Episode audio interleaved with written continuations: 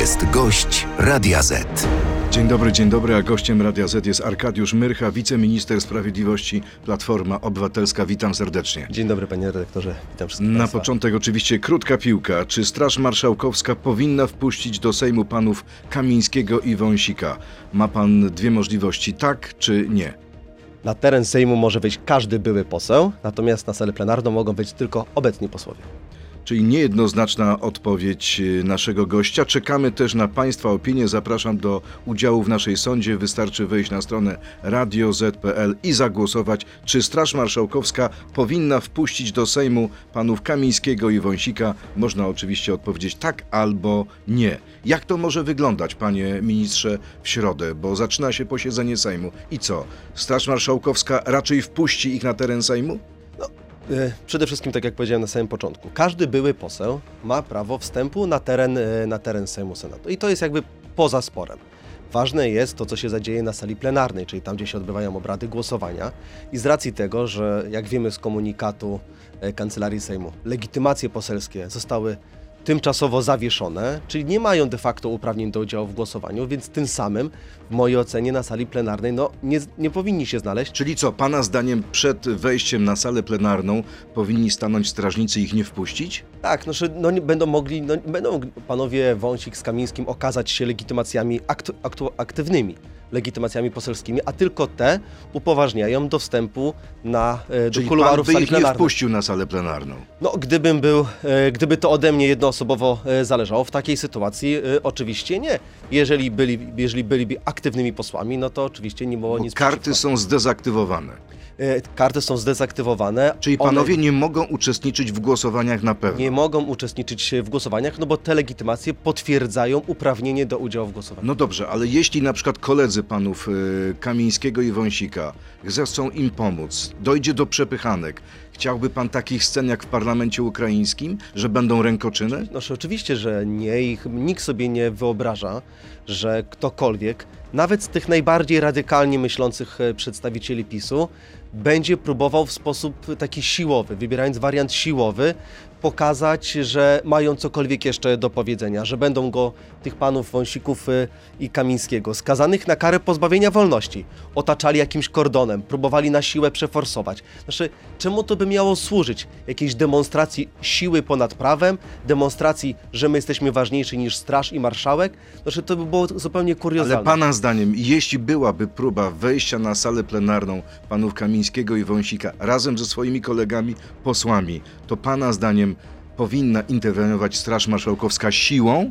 To zawsze trzeba oczywiście ocenić indywidualnie. To jest decyzja marszałka. Oczywiście, jak każda interwencja służb mundurowych, nawet podczas zgromadzeń, to zawsze musi być bardzo wyważona i bardzo ostrożna decyzja, żeby przed podjęciem tej ostatecznej, tak jak mówię, ostatecznej decyzji, czyli użycia siły. Mam nadzieję i naprawdę oby do takich sytuacji nie doszło, ale wszystko jest po stronie polityków PiS-u w tym momencie. No właśnie, czy wszystko, czy jednak nie po stronie pana marszałka Hołowni? Mamy decyzję Izby Kontroli Nadzwyczajnej, która uchyliła decyzję marszałka Hołowni o wygaśnięciu mandatów poselskich Kamińskiego i Wąsika. Może marszałek powinien zmienić swoją decyzję, skoro mamy taką decyzję Sądu Najwyższego. No właśnie, sam pan redaktor posłużył się określeniem decyzja. Tak naprawdę to nie jest nasza decyzja w takim potocznym słowa znaczeniu, ale de facto nie wiemy, z czym mamy do czynienia, jeśli chodzi o tą aktywność Izby Kontroli i Spraw Publicznych.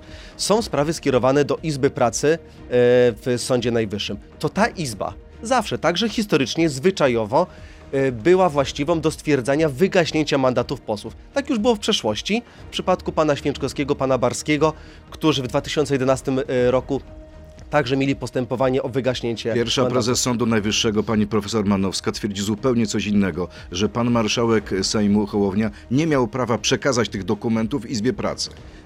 Pan marszałek Hołownia, będący drugą osobą w państwie, ale także tą osobą, której zależy, żeby wszelkie rozstrzygnięcia także w tej sprawie nie były obarczone jakimikolwiek zastrzeżeniami. A dzisiaj doskonale wiemy, że samo funkcjonowanie Izby Kontroli i Spraw Publicznych zostało wprost zakwestionowane. nie tylko przez orzecznictwo europejskie, ale także przez orzecznictwo polskie, więc lepiej unikać skierowania właśnie, zwłaszcza tak wrażliwych spraw. Panie ministrze, ale sam pan wie, zdaje pan sobie sprawę z tego, że jeśli będziemy twierdzić, tak jak pan mówi, że Izba Kontroli Nadzwyczajnej nie jest sądem, no to w takim razie nie mamy parlamentu, bo to ta izba zatwierdza ważność wyborów. Ale panie redaktorze, po pierwsze, to nie jest moje twierdzenie, to są orzeczenia sądu. Więc to nie jest kwestia publicystyki i sporu.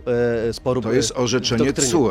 To jest orzeczenie TSUE z grudnia. Mamy orzeczenie Trybunału Konstytucyjnego Polskiego, że polskie prawo jest wyżej niż TSUE. Którego status też jest zakwestionowany, jeśli mówimy o Trybunale Konstytucyjnym. Ale mamy też orzecznictwo Naczelnego Sądu Administracyjnego, które kwestionuje tą Izbę Kontroli. Mamy uchwałę 3 izb Sądu Najwyższego, która też kwestionuje tą Izbę Kontroli Spraw Publicznych. Ale wracając do tego zarzutu o ważności wyborów sejmowych. Proszę zauważyć, Sejm funkcjonuje 3 miesiące. Czy wszystko, co do tej pory zrobiliśmy, jest ważne? Oczywiście, że jest ważne. Pana zdaniem niepotrzebne jest w ogóle stwierdzenie ważności wyborów? Nie, bo to niech... Pamiętajmy, na czym polega to stwierdzenie ważności. Ta Izba jest właściwa do rozpatrywania wszelkiego rodzaju protestów. I w tym kontekście ona zatwierdza ważność wyborów, że te protesty, które do niej wpłynęły, nie wpływają na wynik wyborów. I w tym sensie to jest ważność, no bo przecież nie od tego postanowienia Izby Kontroli Spraw Publicznych zależy od tego, czy obecna kadencja Sejmu może de facto zacząć w ogóle pracować i uchwalać ustawy. To jest w ogóle bezsporne przecież. Panie ministrze, o 9:00 pański szef, pan minister Bodnar, spotyka się na konsultacjach z panem marszałkiem Hołownią. Co mu doradzi? Jak się zachować? No, przede wszystkim powie, jaki jest stan sprawy, tak, i pod względem prawnym. Panowie Kamiński i Wąsik, bo to, żebyśmy mieli cały czas na pierwszym planie, zostali skazani prawomocnym wyrokiem sądu na karę więzienia. I ten prawomocny wyrok sądu obowiązuje. I ci panowie powinni tak naprawdę niedługo zostać skierowani do wykonania tej kary. To, co teraz się toczy, dotyczy tylko kwestii wygaśnięcia mandatu. Ta cała postępowanie, ta cała zawierucha w tej chwili w Sądzie Najwyższym nie dotyczy ich skazania. O tym będzie mógł w przyszłości rozstrzygnąć Sąd Najwyższy w postępowaniu kasacyjnym, jeżeli panowie będą chcieli taką kasację składać. Dzisiaj mamy tak naprawdę dyskusję, czy osoby prawomocnie skazane mogą na najbliższym posiedzeniu Sejmu brać udział w posiedzeniu. Nie tylko na tym o to toczy się spór, toczy się również spór, czy prezydent miał prawo ułaskawić panów Kamińskiego i pana Wąsika, i Trybunał Konstytucyjny orzekł, że to jest absolutnie kompetencja prezydenta, więc Sąd Najwyższy nie może jej podważać. Mamy dualizm prawny. Nie mamy dualizmu prawnego. To, że jest to wyłączna prerogatywa prezydenta, to się zgadza. Skorzystał z niej w 2015 roku i ona została w tamtym czasie skonsumowana w sprawach, w dość kontrowersyjnych okolicznościach, co do której trwał spór. Ale od tamtego czasu upłynęło 8 lat i mamy najpierw orzeczenie Sądu Najwyższego, które dopuściło zakończenie sprawy Kamińskiego i Wąsika normalnie przed Sądem Powszechnym. No i mamy skazanie z grudnia 2023 roku, a tego wyroku ułaskawienie prezydenta nie dotyczy. Dlaczego pan prezydent w takim razie nie chce wydać aktu łaski w stosunku do tego wyroku? Bo proszę zauważyć, nie można wydać aktu łaski, nawet prezydent, wyłącznie jako jego prerogatywą na przyszłość, na zaś, w razie skazania. Prezydent uważa zupełnie coś innego, to samo Trybunał, ale wracając do tego, co się będzie działo dzisiaj, bo mam wrażenie, że przed nami niesamowity, decydujący w jakimś sensie o przyszłości praworządności w Polsce tydzień. Dzisiaj też spotkanie marszałka Hołowni z prezydentem Dudą. Czym ono może się zakończyć?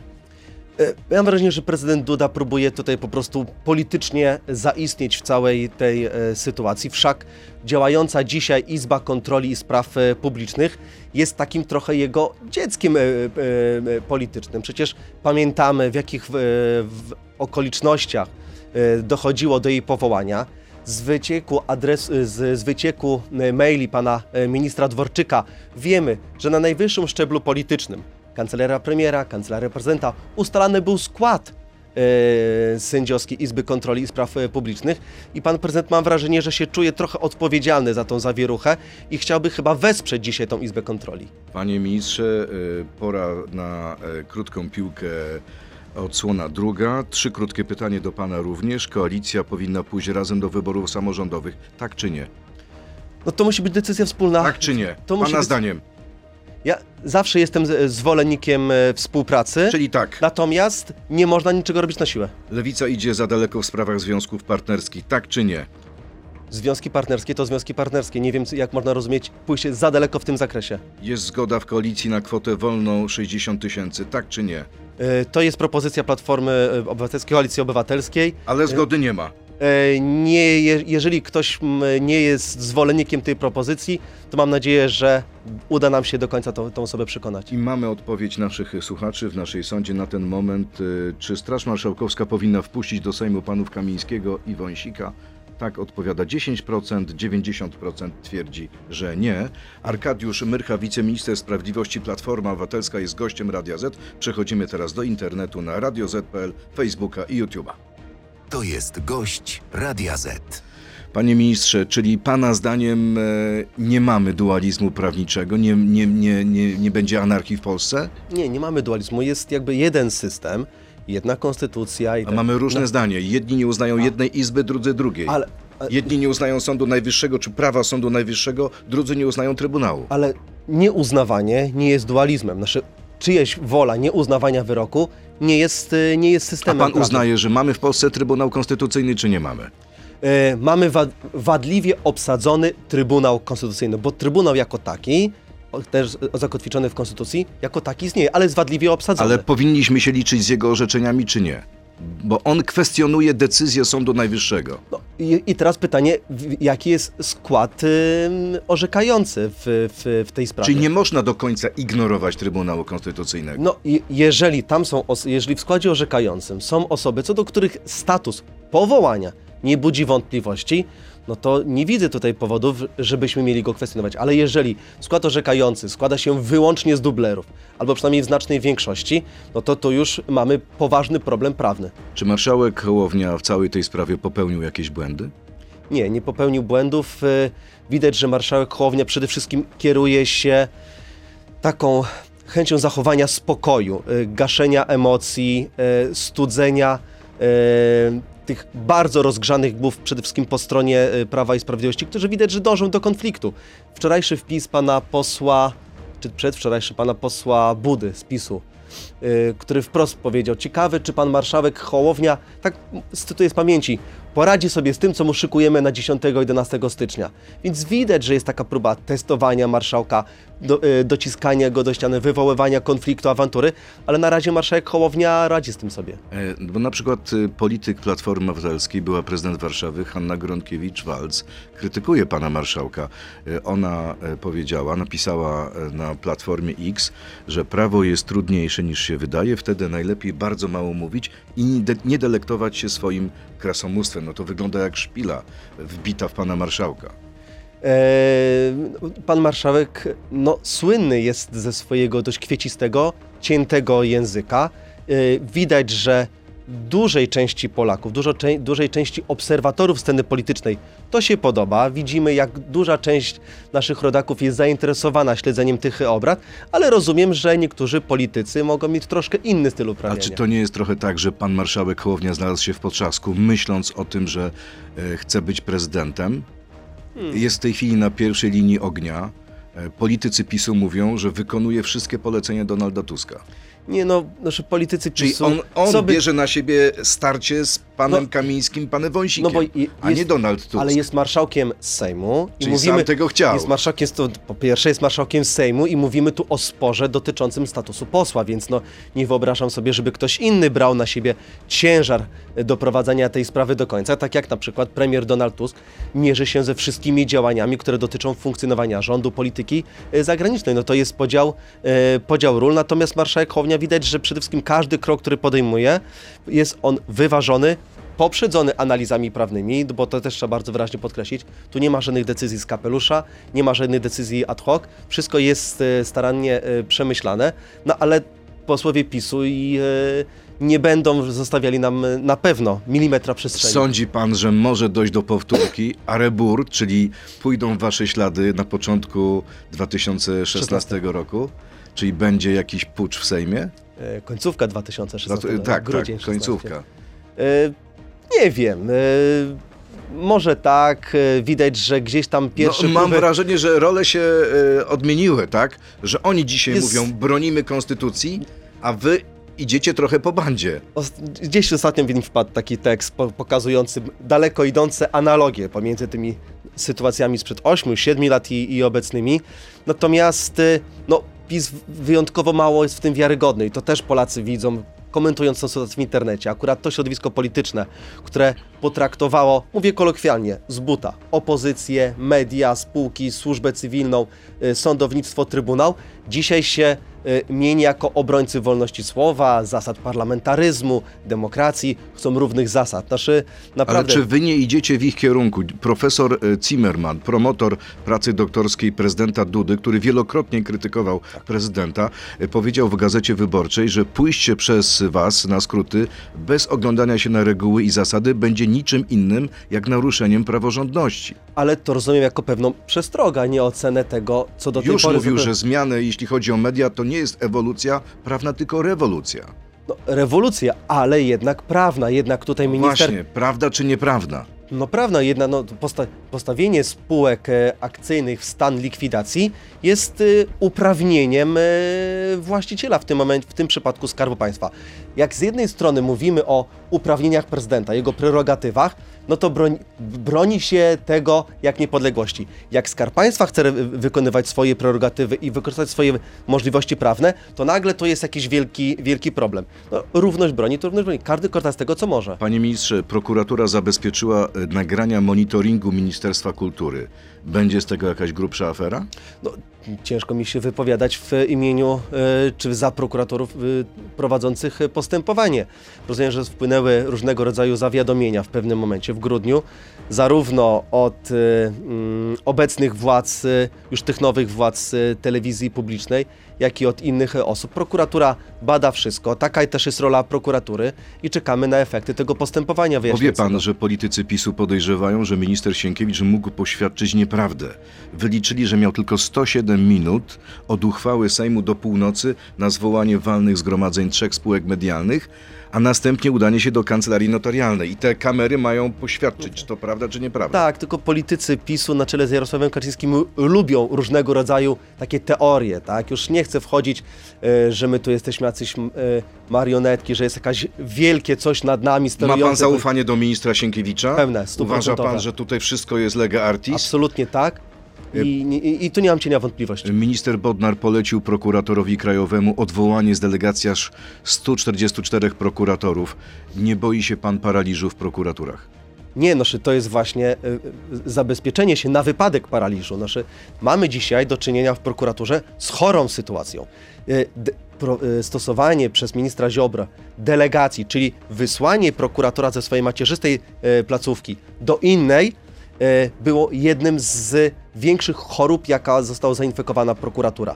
W prokuraturze krajowej jest tak dużo dzisiaj delegowanych prokuratorów, że brakuje ich na najniższych szczeblach. I dzisiaj tam jest najwięcej pracy. Pan minister Bodnar po spotkaniu z Krajową Radą Prokuratorów, czyli tym organem doradczym prokuratora generalnego, podjął konkretne decyzje.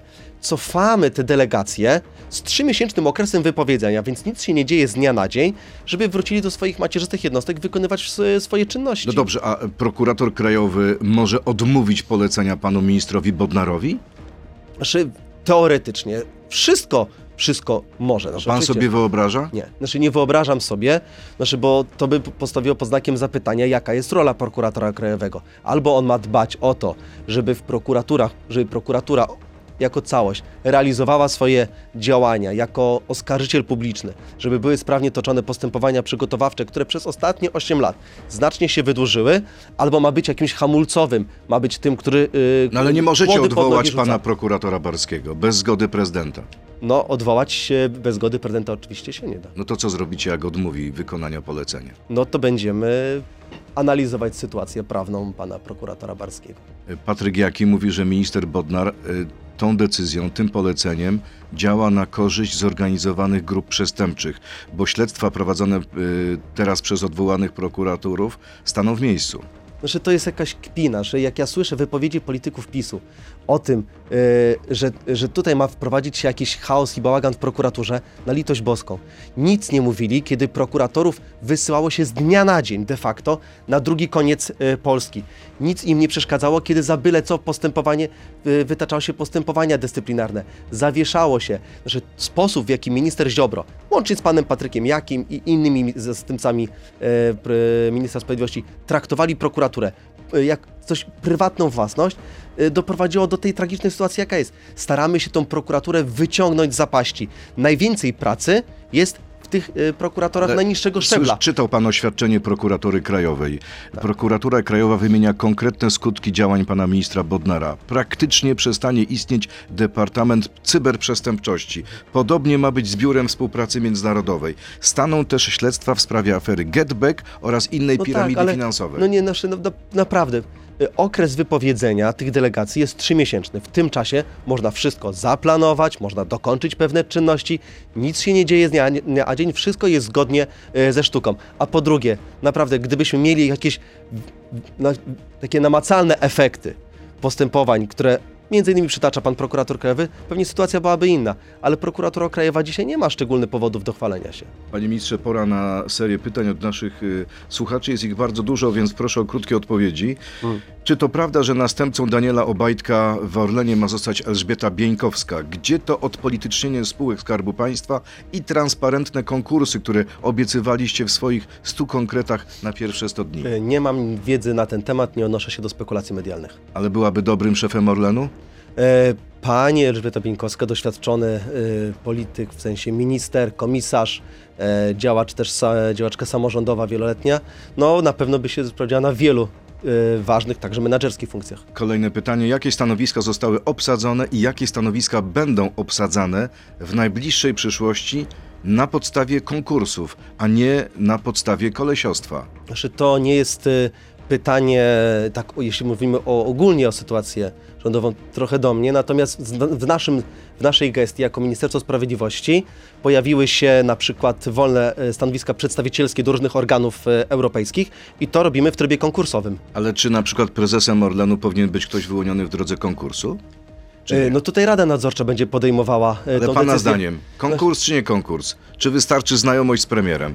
Nie, to na pewno nie ma takiego kryterium, że wystarczy znajomość. Natomiast mówię na przykład o naszej działce, mówię jako Ministerstwo Sprawiedliwości, będzie normalny, ogłaszamy nabór i konkurs na te stanowiska przedstawicielskie w instytucjach europejskich. Kolejne pytanie. Dlaczego pan klaskał i się śmiał, gdy poseł Janusz Kowalski mówił z mównicy sejmowej, że poturbowana została pani poseł Joanna Borowiak?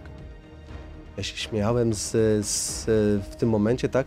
Znaczy na pewno nie z samego faktu, że została poturbowana, zresztą panią poseł doskonale znam, jesteśmy z jednego okręgu wyborczego i oczywiście współczuję jej z całego serca, jeżeli tam to faktycznie doszło do... Czyli nie śmiał się pan? Znaczy chyba, że z samego wystąpienia pana Kowalskiego, którego aktywności na mównicy, a także w internecie wielokrotnie wywołują uśmiech na twarzy. Dlaczego, kolejne pytanie, oczekujecie od Konfederacji wyrzucenia posła Brauna, a nie oczekiwaliście wyrzucenia pani poseł z Lewicy za zakłócanie mszy i nie wyrzuciliście posła Sterczewskiego za utrudnianie pracy Straży Granicznej i jazdę pod wpływem alkoholu na rowerze? Podwójne standardy? Jeśli ktokolwiek porównuje kwestie incydentów do ohydnej polityki i ohydnych czynów pana Brauna, jest to niewspółmierne w mojej ocenie, to po pierwsze.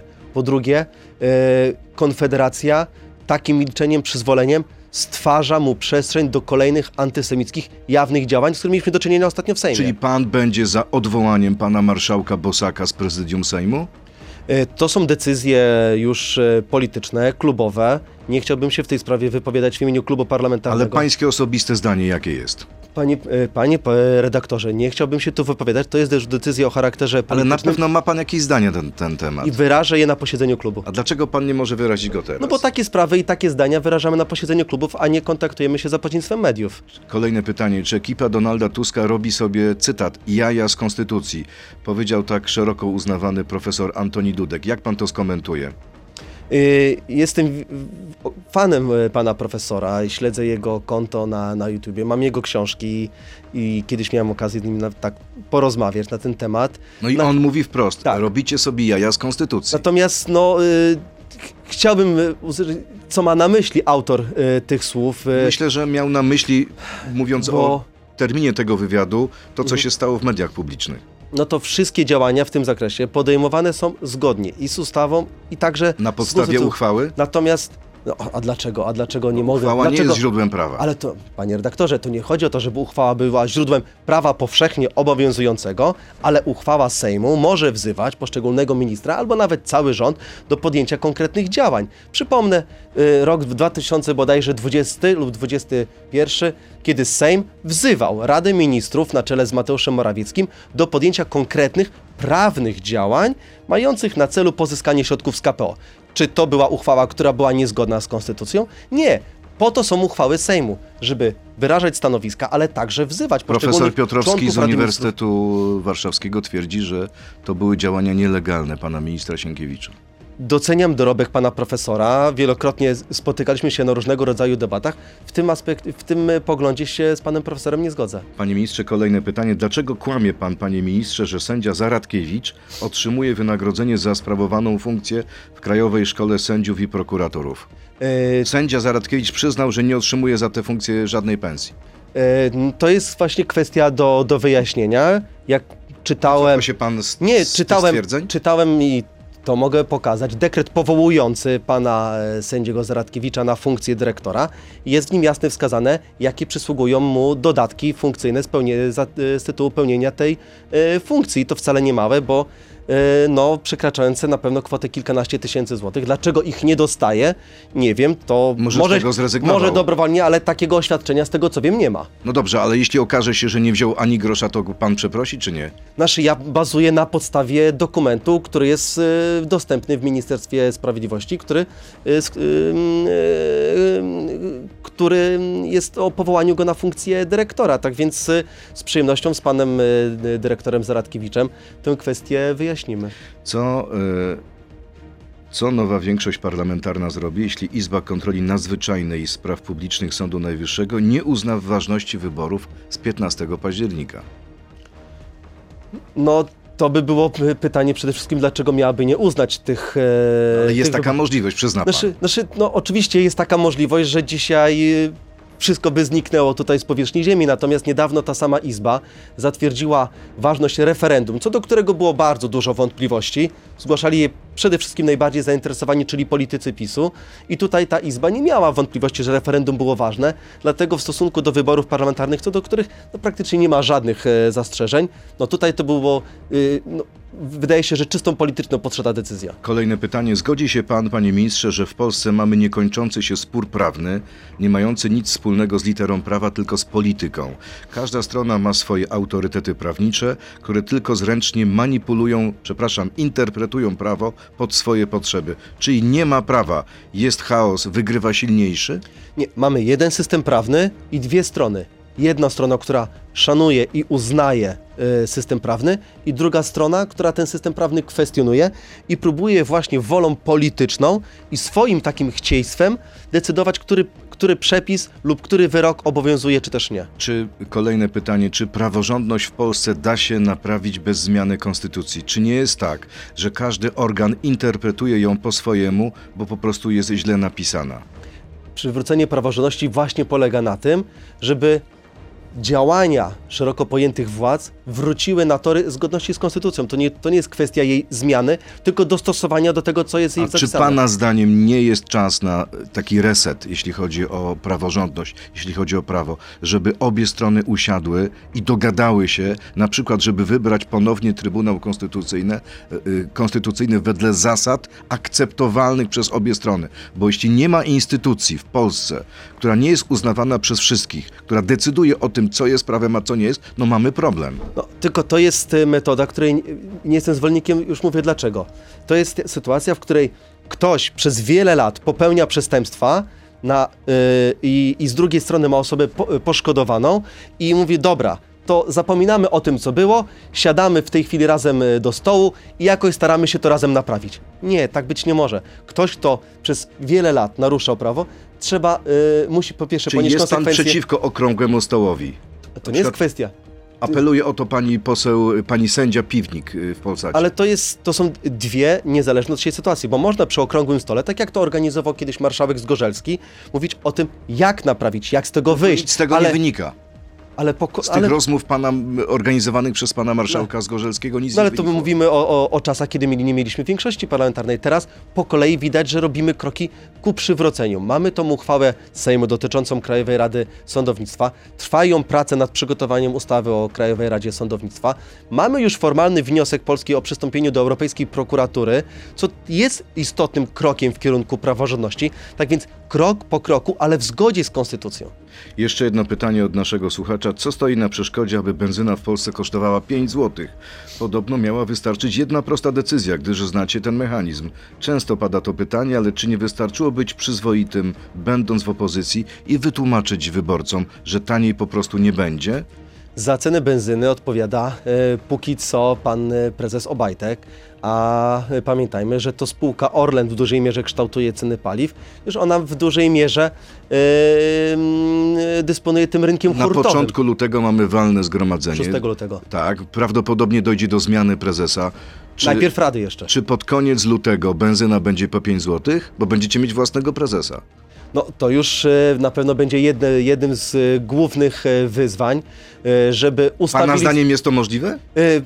Ja się nie chcę wypowiadać oczywiście za osobę, która będzie miała to niezwykle ciężkie zadanie usprawnienia i przywrócenia funkcjonowania Orlenu do normalności. Tylko pamiętajmy, w jakich okolicznościach to wszystko się działo. Przecież ceny benzyny były elementem takiego ręcznego sterowania przez rząd PiS-u. Jak szły wybory, to się ceny obniżało. Jak był moment krytyczny, to się zmieniało ceny na potrzeby rządu. Znaczy, z tym trzeba zerwać. Cena ma być jakąś pochodną tych wszystkich rynkowych uwarunkowań, a nie ma być elementem ręcznego sterowania polityką. Jeszcze jedna sprawa na koniec, poproszę pana o komentarz. Sędzia Trybunału Konstytucyjnego pan Mariusz Muszyński napisał, że jeśli koalicja rządząca zacznie za bardzo rozrabiać przy budżecie, prezydent powinien zaskarżyć go do Trybunału Konstytucyjnego.